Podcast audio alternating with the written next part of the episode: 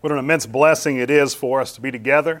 I'm so grateful for those who are here with us in person today. We've got visitors with us. It's good to see you. A lot of our members are out. It's good to see you. We know there's several online as well. It's good to see you with us as well. What a great blessing that God has provided for us in being able to come together this way as family. And uh, if I can get my slides to work, we'll talk in just a moment here.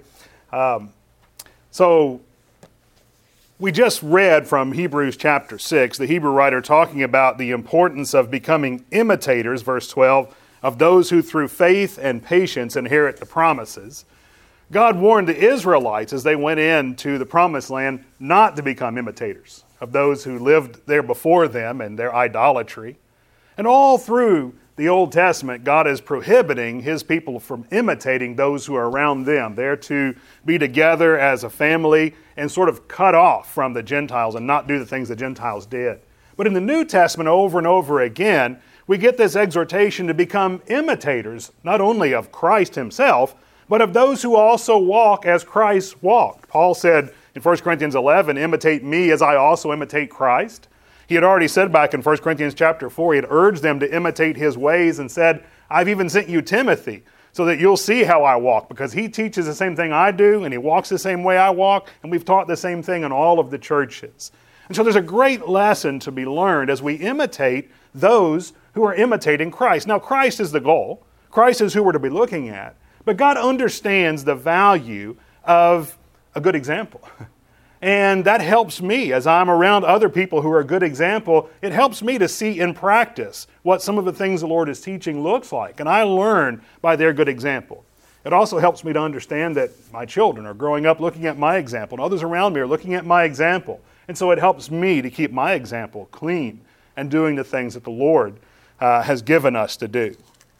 If you're in the book of Hebrews, I'd invite you to turn back a couple of pages with me to the very small book of Philemon. We'll spend most of our time today in this book of Philemon because I believe Philemon is a great letter to show us the example of Christlikeness that is inherent in the life of Paul as he explains himself in this letter to his good friend Philemon. Now, this is a personal letter. It has become uh, registered and, and come down to us because it is an inspired personal letter. What I mean by that is likely this letter that came to Philemon originally wasn't one of the letters that would have been circulated and read aloud among all the churches. Eventually it became that. But I'd like to do a little exercise today because this is such a short epistle. I'd like to read the thing in its entirety. That's what would have happened when, like the book of Revelation would have come to a church. They would have read the thing in its entirety during one of their worship services. The book of James, a smaller epistle, or Philippians or Ephesians. But with Philemon, we can do that fairly readily in our assembly today. So I want to read through the entire letter, and then we're going to break it down and look at this example of Paul being like Christ as he uh, explains this situation to his friend and brother Philemon. So let's read together the epistle of Philemon.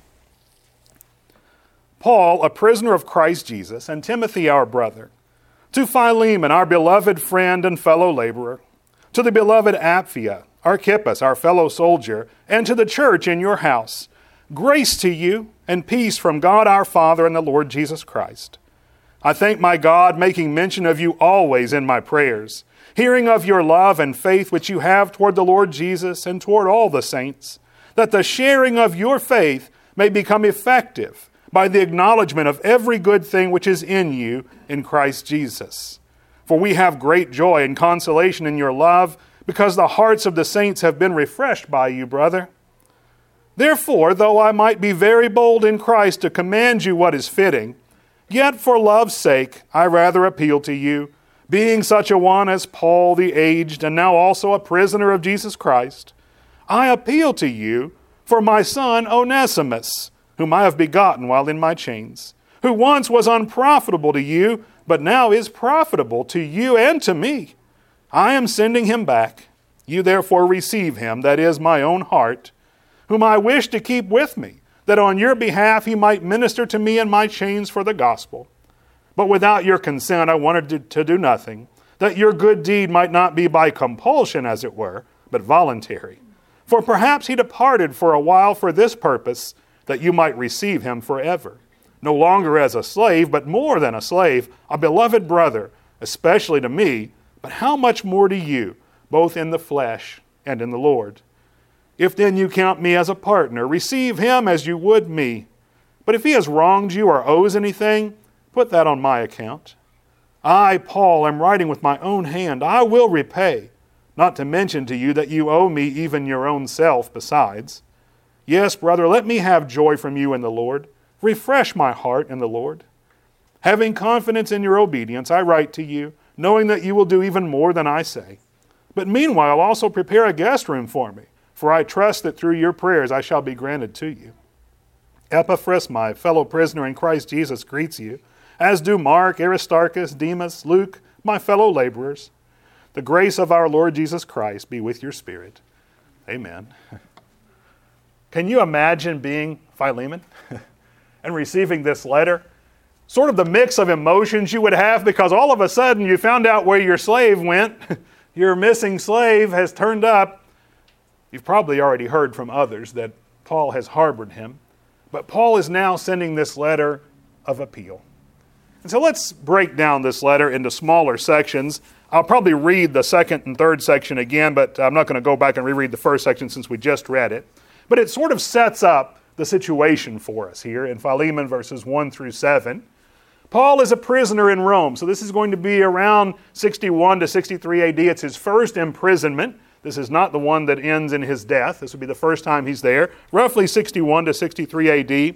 We do know historically that he's let out later around 64. He's captured again and is eventually uh, put to death by Nero Caesar around 67, about the same time as the Apostle Peter. But this is earlier than that. This is his first imprisonment, the one that's mentioned at the end of the book of Acts, when he's appealed to Caesar and he goes there and he's teaching the Jews openly in his own rented home. And he has opportunity to write these letters. He is a prisoner Yet he's got a certain amount of freedom, Luke tells us in, in Acts chapter 28. But it's interesting, though, even though he has appealed to Caesar and he's technically in chains, being uh, awaiting the time that he gets to go before Caesar, he doesn't consider himself a prisoner of Rome. He is a prisoner of Christ Jesus. He has bound himself in chains to the service of the Lord. He is a prisoner in two senses one, under false pretenses he has taken this gift to Jerusalem. We read about this starting in about Acts 21. He carries this gift to Jerusalem. It's a gift that the Macedonian and Achaean saints have put together for those who are in need back in the, in the region of Judea. And when he gets there, he's traveling with a bunch of people from, from Asia and from Greece who are representing the churches that are involved in this offering. And as he goes into the temple, some Jews from Asia see him with a man who is from Ephesus, which is in Asia, in the, in the Roman province of Asia. And they believe he's taken this Gentile into the temple. And so they raise up this big stink and they end up uh, arresting Paul. Well, they're trying to put him to death, so Paul has it so that he gets taken down to Caesarea, where he'll get a little bit of time and can appear before the Roman leadership. And finally, when he realizes there's no good way for this to end, after two long years, perhaps even more, that he sat in prison, he finally appeals to Caesar and is told then that he can go off to Rome because he is a Roman citizen. So it sounds like he's a prisoner of Rome. But he understands that all of this is because of his service before the Lord, his doing the will of Christ. Christ was put to death by Rome, but he was put to death also by the Jews. He was put to death under false pretenses because he was doing what was right. And that riled up the feathers of those who didn't want to do what was just. They wanted to do what looked good but not what actually was. So, Paul, even in his uh, uh, prisonership, is a prisoner of Christ Jesus. So, he's writing to this man who is a friend of his, a brother in Christ, Philemon. It's interesting that his name means one who kisses. He is expecting to receive kisses from this man. And we understand some things about him. He's a wealthy slave owner. He's a member of the church that meets in the city of Colossae. Not only that, it seems as though the church is meeting in their home in Colossae in verse 2 here in the, the Epistle of Philemon, he says, uh, Give our greetings to Apphia, Archippus, our fellow soldier, and to the church in your house. In Colossians chapter 4, we see these people mentioned again uh, in the letter to the Colossians. So we know these are also members of the Colossian church. Colossians 4, verse 9, uh, verse 8, really. He sent uh, Tychicus, who is probably sending uh, the letter here, uh, who is a fellow servant. I'm sending him to you for this very purpose, that he may know your circumstances and comfort your hearts. That's Colossians 4 8. And verse 9, with Onesimus, a faithful and beloved brother who is one of you. They will make known to you all things which are happening here. Mentions in verse 17 Archippus. Take heed to the ministry which you have received in the Lord that you may fulfill it. So these are people of the Colossian church that are mentioned also in this letter to Philemon. It is interesting that in the Colossian letter, he mentions Onesimus specifically. There are going to be other witnesses to this interchange between Paul and Philemon, and of this brother who is faithful, who has returned, that they knew as Philemon's slave, but are now receiving as a brother in Christ. What a great blessing that is, both for Onesimus and for this church, and certainly for Philemon, who has him as a member of his household. So Onesimus, who is one of Philemon's slaves, has run away and somehow has come to Paul in Rome. You know, a big city is a good place to hide. If you're a runaway slave, you're going to go to Rome or Corinth. Corinth was populated by ex slaves, and so it'd be easy to kind of blend in as a slave that had gained his freedom. Rome has got so many dark corners, it's easy to hide. But somehow Onesimus has come, and perhaps he knows of this relationship of Paul and Philemon. Perhaps Paul already knew Onesimus from some earlier trip, though he's never been to Colossae. He says that in the Colossian letter, chapter 2 and verse 1. He doesn't know them to their face, but perhaps he does know Philemon and even Onesimus from some earlier meeting. He certainly speaks to him in very friendly terms, and Philemon seems to be a disciple of Paul. We'll get that from later on. At any rate, we sort of get this setting then. There's this runaway slave who's come to Paul. Now, that makes things difficult, both culturally, uh, socially, and now in terms of the gospel. There is a, a bit of conflict that's going to need to be resolved. Paul says he's been praying through this first section. He prays for Philemon always. He's sending him the grace of the Lord. One thing he says I think is very interesting in verse 6 and 7 is that Paul, that Philemon has refreshed often the hearts of the saints. And Paul later will call on him to refresh his own heart. But let's look at the situation here from 8 through 16. I'll reread this part. Therefore, the, therefore, though I might be very bold in Christ to command you what is fitting, I am an apostle after all, yet for love's sake, as your brother, I rather appeal to you I am such a one as Paul the aged. He's making an appeal based on his circumstances. I'm a prisoner of Jesus Christ. I appeal to you for my son Onesimus, whom I have begotten while in my chains. He was once unprofitable to you, but now is profitable to you and to me. I'm sending him back. You therefore receive him. That is my own heart. I want to pause here for a moment. In Deuteronomy chapter 23, in Deuteronomy chapter 23, verses 15 and 16, there's a very specific law in the law of Moses about what to do with a slave who has run away, and he comes to you. you shall not give back to his master the slave who has escaped from his master to you. He may dwell with you in your midst, in the place which he chooses within one of your gates, where it seems best to him. You shall not oppress him. Paul is breaking a direct commandment from the law of Moses. Of course, Paul's no longer under the law of Moses. This was a circumstance that was meant to protect a runaway slave from being beaten to death by his master. And so Paul is actually appealing to Philemon and saying, I'm going to go against the way things were. Not only is it against what was the law in Moses' time, it's against Roman law. Roman slaves must be returned, but they are usually going to be punished to death when they come back. Paul is saying, I'm going to break the convention of Roman law and send him back and beg you not to kill him. and I'm going to break convention with what I believed before in Moses that I think you will protect him as I send him back to you, that he's not going to be in danger, that in fact he's going to be a blessing and going to be blessed by you upon his return. Paul wants to comply with the law. He is a Roman citizen. He's seeking in Romans 13, telling us to as well abide by the laws of the land that you're in. But he's doing so in such a way that Onesimus is not going to be harmed. That's Paul's desire here. There is something else, though, in verse 13, returning in Philemon now. I wish to keep him with me, that on your behalf he might minister to me in my chains for the gospel. But without your consent, I wanted to do nothing, that your good deed might not be by compulsion, as it were, but voluntary. Perhaps he departed for a while for this purpose, that you might receive him forever no longer as a slave, but more than a slave, a beloved brother, especially to me, but how much more to you, both in the flesh and in the Lord. Paul says, I could keep him. He's willing to stay with me and to serve me in my chains. He's a good man, and I can use the kind of service he's offering.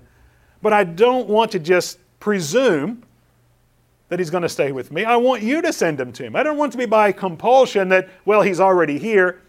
Paul's not going to let Philemon off the hook. now, it might seem like the easiest thing. That's a long journey back now from Rome to Colossae. and he's going to have to come back again if Philemon sends him back. It's a dangerous journey. But it's a journey that's so important for Philemon and for Onesimus. It's really easy to write a letter and say, Yeah, I forgive him, just keep him. It's much harder to look Onesimus in the face and say, My brother, I forgive you. Come be with me. Let me prepare you for this journey, and then you can go and serve our brother Paul. He's going to test Philemon's heart. He's going to test Onesimus' heart. Onesimus could easily not go back to Colossae. He's sent away by Paul. He could go wherever he wanted. He's going to have to go back. There are things he needs to say to Philemon, things he's done wrong before Philemon, and things that Philemon needs to say to him. Brethren, when we have a disagreement, it's so easy just to say, ah, that's okay. Something that we do in our home that I've tried to impress on our children, something I've tried to impress on myself together with my wife. When we've done something wrong, and we come to someone and we say, I need your forgiveness, your forgiveness, to respond by saying, That's okay. That's not what we're asking for. We need your forgiveness. We need to learn how to humble ourselves and ask for forgiveness. But we also need to learn how to humbly respond forgiving someone who's done something wrong against us. That's okay. Doesn't cut it because it's not okay. If they've come asking forgiveness, they realize they've done something against us. And we need to make them understand. We recognize it as well. And by God's grace, we're forgiving that debt for you. That's what Paul's doing with Onesimus and Philemon. It would be so easy just to do this all by letters. Let Paul handle both ends of it. And he's doing that, sort of. But he's sending Onesimus back. This is going to be a personal encounter and a personal response. And that's so necessary for us. Paul wants to comply with the law, but he doesn't want Onesimus harmed. So he makes this passionate and personal appeal to his friend Philemon. He doesn't say, I'm commanding you as an apostle. He could. This is not doctrinal, as it were. But he could command him in some way as an apostle. But he says, No, I want to appeal to you as a friend. And I want to appeal to you for my son, Onesimus. I love Paul's relationship with his disciples. Here's a man who's come to Paul in desperate straits. Paul has taught him the gospel, or reminded him of the gospel at least. Now Onesimus has become a Christian. He is born to Paul while Paul's in chains. And Paul calls him a son. He wants to keep him on as an aid, but Philemon has to make that decision, as we've already said. But it's his son that he's sending back to him. How do you think Philemon's going to respond to one of Paul's children coming back? So let's see the example now as Paul explains it here in verses 17 through 25. I think this is beautiful. We begin to see what all this is really based on is not on Paul's goodness or something in him. It's all based on the grace of Christ that's available in the gospel, both to Paul and Onesimus and to Philemon. This grace that's overarching and, and runs through all of our relationships, both those within the congregation and those without. God's grace is what makes them possible. And God's grace is what bridges differences, and God's grace is what brings us into the love of Christ. Verses 17 through 25. If then you count me as a partner, receive him as you would me. But if he has wronged you or owes anything, put that on my account. I, Paul, am writing with my own hand, I will repay. Not to mention to you that you owe me even your own self besides. Yes, brother, let me have joy from you in the Lord. Refresh my heart in the Lord. Having confidence in your obedience, I write to you, knowing that you will do even more than I say. But meanwhile, also prepare a guest room for me, for I trust that through your prayers I shall be granted to you. Epaphras, my fellow prisoner in Christ Jesus, greets you, as do Mark, Aristarchus, Demas, Luke, my fellow laborers. The grace of our Lord Jesus Christ be with your spirit. Amen. Amen to that. Receive him as you would me, he says. If you think I'm a partner. If we've been co laborers, in some way we have, my fellow worker, then receive him as you would me. He said earlier, receive him, that is, my own heart. There's an appeal. Here's my son I'm sending you. Here's my heart I'm sending you. Here I'm coming in the person of Onesimus. Receive him as you would me. The hearts of the saints have been refreshed by you, brother. Receive my heart when he comes to you. Refresh Onesimus because he's coming trembling before you. He knows the power you have over his life, and he's willing to come. Receive him as my own heart. Refresh him. I think it's beautiful how Jesus has really already mentioned this concept in Matthew chapter 10. Here's where Paul is beginning to sound an awful lot like Jesus. Matthew chapter 10, as he's about to send out the uh, disciples, he says, starting in verse 40, He who receives you receives me, and he who receives me receives him who sent me. He who receives a prophet in the name of a prophet shall receive a prophet's reward, and he who receives a righteous man in the name of a righteous man shall receive a righteous man's reward. And whoever gives one of these little ones only a cup of cold water in the name of a disciple, assuredly I say to you, he shall by no means lose his reward. Remember when Paul was on his way to Damascus to drag Christians back to prison. Jesus came on him and said, Saul, Saul, why are you persecuting me? Who are you, Lord? It is me, Jesus of Nazareth, whom you are persecuting, he said. What we do to our brethren, we do to Christ. We're his body. We're members of one another and members of his body. And what we do to each other, we do to him both for good and for bad. Receive him as you would me. Receive him as my own heart. Receive him as you would the one who sent me. That's what Jesus said. That's what Paul's saying. Paul's actions end up showing that we truly are, at our best, ambassadors for Christ. I want to read a little before 2 Corinthians 5:20. I want to start like at about verse uh, 16 or so. He says, from now on, this is 2 Corinthians 5:16. From now on we regard no one according to the flesh. Even though we have known Christ according to the flesh, yet now we know him thus no longer. Therefore, if anyone is in Christ, he is a new creation. Old things have passed away. Behold, all things have become new. Then he says in verse 20, We are ambassadors for Christ, as though God were pleading through us. We implore you on Christ's behalf, be reconciled to God. There's a new perspective on the world when we come to Christ. We don't see each other anymore as that annoying next door neighbor. now he's my brother in Christ because he's come to the Lord. We don't see each other anymore as these people who I have no idea who they are that just sort of show up in the same building. You're my family.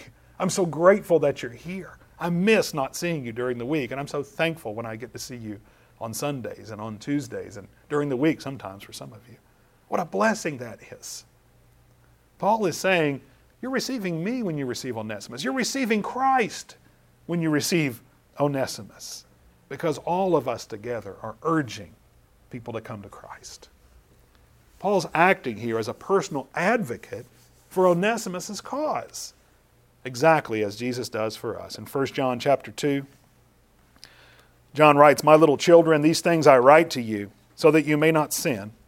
And if anyone sins, we have an advocate with the Father, Jesus Christ the righteous.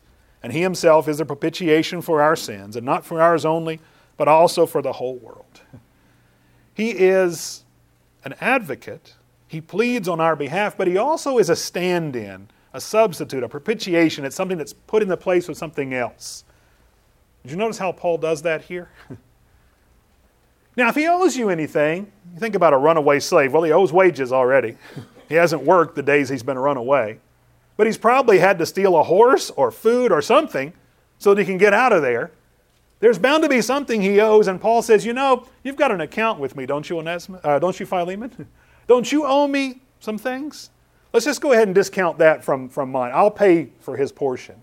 And you know, and he picks up the letter now and writes with his own hand, I am telling you I'll repay. This is my signature, Paul. I will repay. But don't forget, that what you owe me is greater than you could have paid. you owe me your own self besides. I gather from that that Paul taught Philemon the gospel. and Philemon was saved from his sins and owes a debt of his life to Paul because of that. Paul says that of himself, that he's a debtor to all men. Romans 1, verse 15. that he's going to preach the gospel of salvation to all men because he's a debtor to all, because he himself was saved from a debt that he couldn't pay. Philemon legally has the power of life and death over his slave Onesimus. But Paul says, isn't it better to take the loss than to, than to wrong a brother, than to kill a brother? In 1 Corinthians chapter 6, he was arguing with the Corinthians about taking each other to court. They were going in before Gentiles. He said, It's much better just to be wronged. Take the loss. Because it's already a loss when you take your brother to court. And it's a much bigger loss than whatever you lost financially when you do that. Don't do that. Just say, It's a gift. Keep it. The truth is, justice is doing what's right, not just what is legal. We looked at that recently in the lesson about our righteousness exceeding that of the Pharisees and the scribes. They did what was legally right. They went by the letter of the law, but they used the letter of the law to get around doing what was actually right. Here, it's legal to kill your slave if he ran away. But isn't it so much better to forgive him? even to forgive him of his debts, even to bring him in and embrace him as a brother, isn't that much better? That's what justice is. That's what justice looks like. It's interesting that Paul can say that the account he has with Philemon has already been paid in advance. if put that on my account, you already owe me your own self anyway. But isn't that exactly what Jesus did for us? He paid the account in advance. So he can say, if there's a need, I'll forgive you of that. That's how he can advocate in 1 John chapter 2. Look at 1 Peter chapter 1, starting at verse 17. And if you call on the Father, who without partiality judges according to each one's work, conduct yourselves throughout the time of your stay here in fear, knowing that you are not redeemed, bought back with corruptible things like silver or gold from your aimless conduct received by tradition from your fathers, but with the precious blood of Christ as of a lamb without blemish and without spot. He indeed was foreordained before the foundation of the world, but was manifest in these last times for you, who through him believe in God, who raised him from the dead and gave him glory, so that your faith and hope are in God. Jesus paid the price ahead of time. the account was already paid, so that when he went to that cross, he could say to the ones who are nailing him on there, Father, forgive them. They don't know what they're doing. Stephen, as he's being stoned, can say, Father, forgive them of this sin. Because it was paid in advance. What an amazing blessing to understand. That doesn't give us liberty just to go out and sin. Oh, well, go do some more because it's paid in advance. Paul says, absolutely not. May it not be so. But it does give us the freedom to live in a different way, where we're not tied down and bound to the sins that we have committed. We're free to leave those behind and come serving the Lord as a willing slave. as an Onesimus that's been freed from the bounds of slavery to say, Philemon, whatever you need, I'm yours. Let me serve you as a brother. what a different attitude that brings. And so Paul says to Philemon, I know you'll obey. I know your heart, your willingness to do God's will above all else. I'm confident in your obedience. It's interesting that Paul's not saying, because you love me so much. I know you'll be obedient because you want to serve the Lord. Let me be refreshed in the Lord. Refresh Onesimus in the Lord. Over and over, he says that the sphere of Philemon's actions are in the Lord. And therefore, I know that you'll obey because it's not me you're obeying, it's the Lord. The appeal that the gospel makes is based on the actions of the gospel's author. Romans 10 17, where does faith come from? Well, hearing the Word of God, not the Word of Paul. Not that he's just such a, prolific preacher. He says that a lot of times they complained about the way he preached. I might get that some. But that the Word he preached was so convincing and was true and was full of grace. Hebrews 10:23 says, "Let us hold fast the confession of our faith without wavering, because we're just so good at holding on to our faith." No, because he who promised is faithful. That's what gives the gospel its power is the love and the truth and the grace of God that's behind it. And that's why Paul's appeal is a gospel appeal to Philemon. Look what I've done for you, but why have I done this? Because Christ has done it for me. Because Christ has done it for you. Now let's do this for Onesimus. Because Christ has done it for us, and because we've done this for each other, let's allow Onesimus to receive this grace. And so Paul makes this appeal, and he hopes for a faithful response. And that's exactly what the gospel does. The gospel makes an appeal and hopes for a faithful response. The gospel is preached to all men, but not all are going to respond in faith. Many are going to reject what a great gift, and many are going to reject it. 2 Peter 3 9 says God doesn't want anyone to perish, but to have everlasting life. But there's a need for repentance involved in that, and men find that hard. In Titus chapter 2, verses 11 through 15, he says, For the grace of God that brings salvation has appeared to all men, teaching us that denying ungodliness and worldly lusts, we should live soberly, righteously, and godly in the present age, looking for the blessed hope and glorious appearing of our great God and Savior Jesus Christ, who gave himself for us, that he might redeem us from every lawless deed and purify for himself his own special people, zealous for good works. Speak these things, exhort and rebuke with all authority. Let no one despise you. What a beautiful thing to be talking about. 1 Timothy 2, he says we ought to pray so that we'll have the freedom to serve God because God wants us to come to the knowledge of the truth and attain to salvation. That's God's desire. And as we look at the end of Philemon, Paul has helped so many others. This is not just something he's doing because he really likes Onesimus or because he really likes Philemon. This is something he does because God loves them, and because God loves Paul, and because God loves everyone involved in this interaction. And Paul has been doing this as the example of Christ.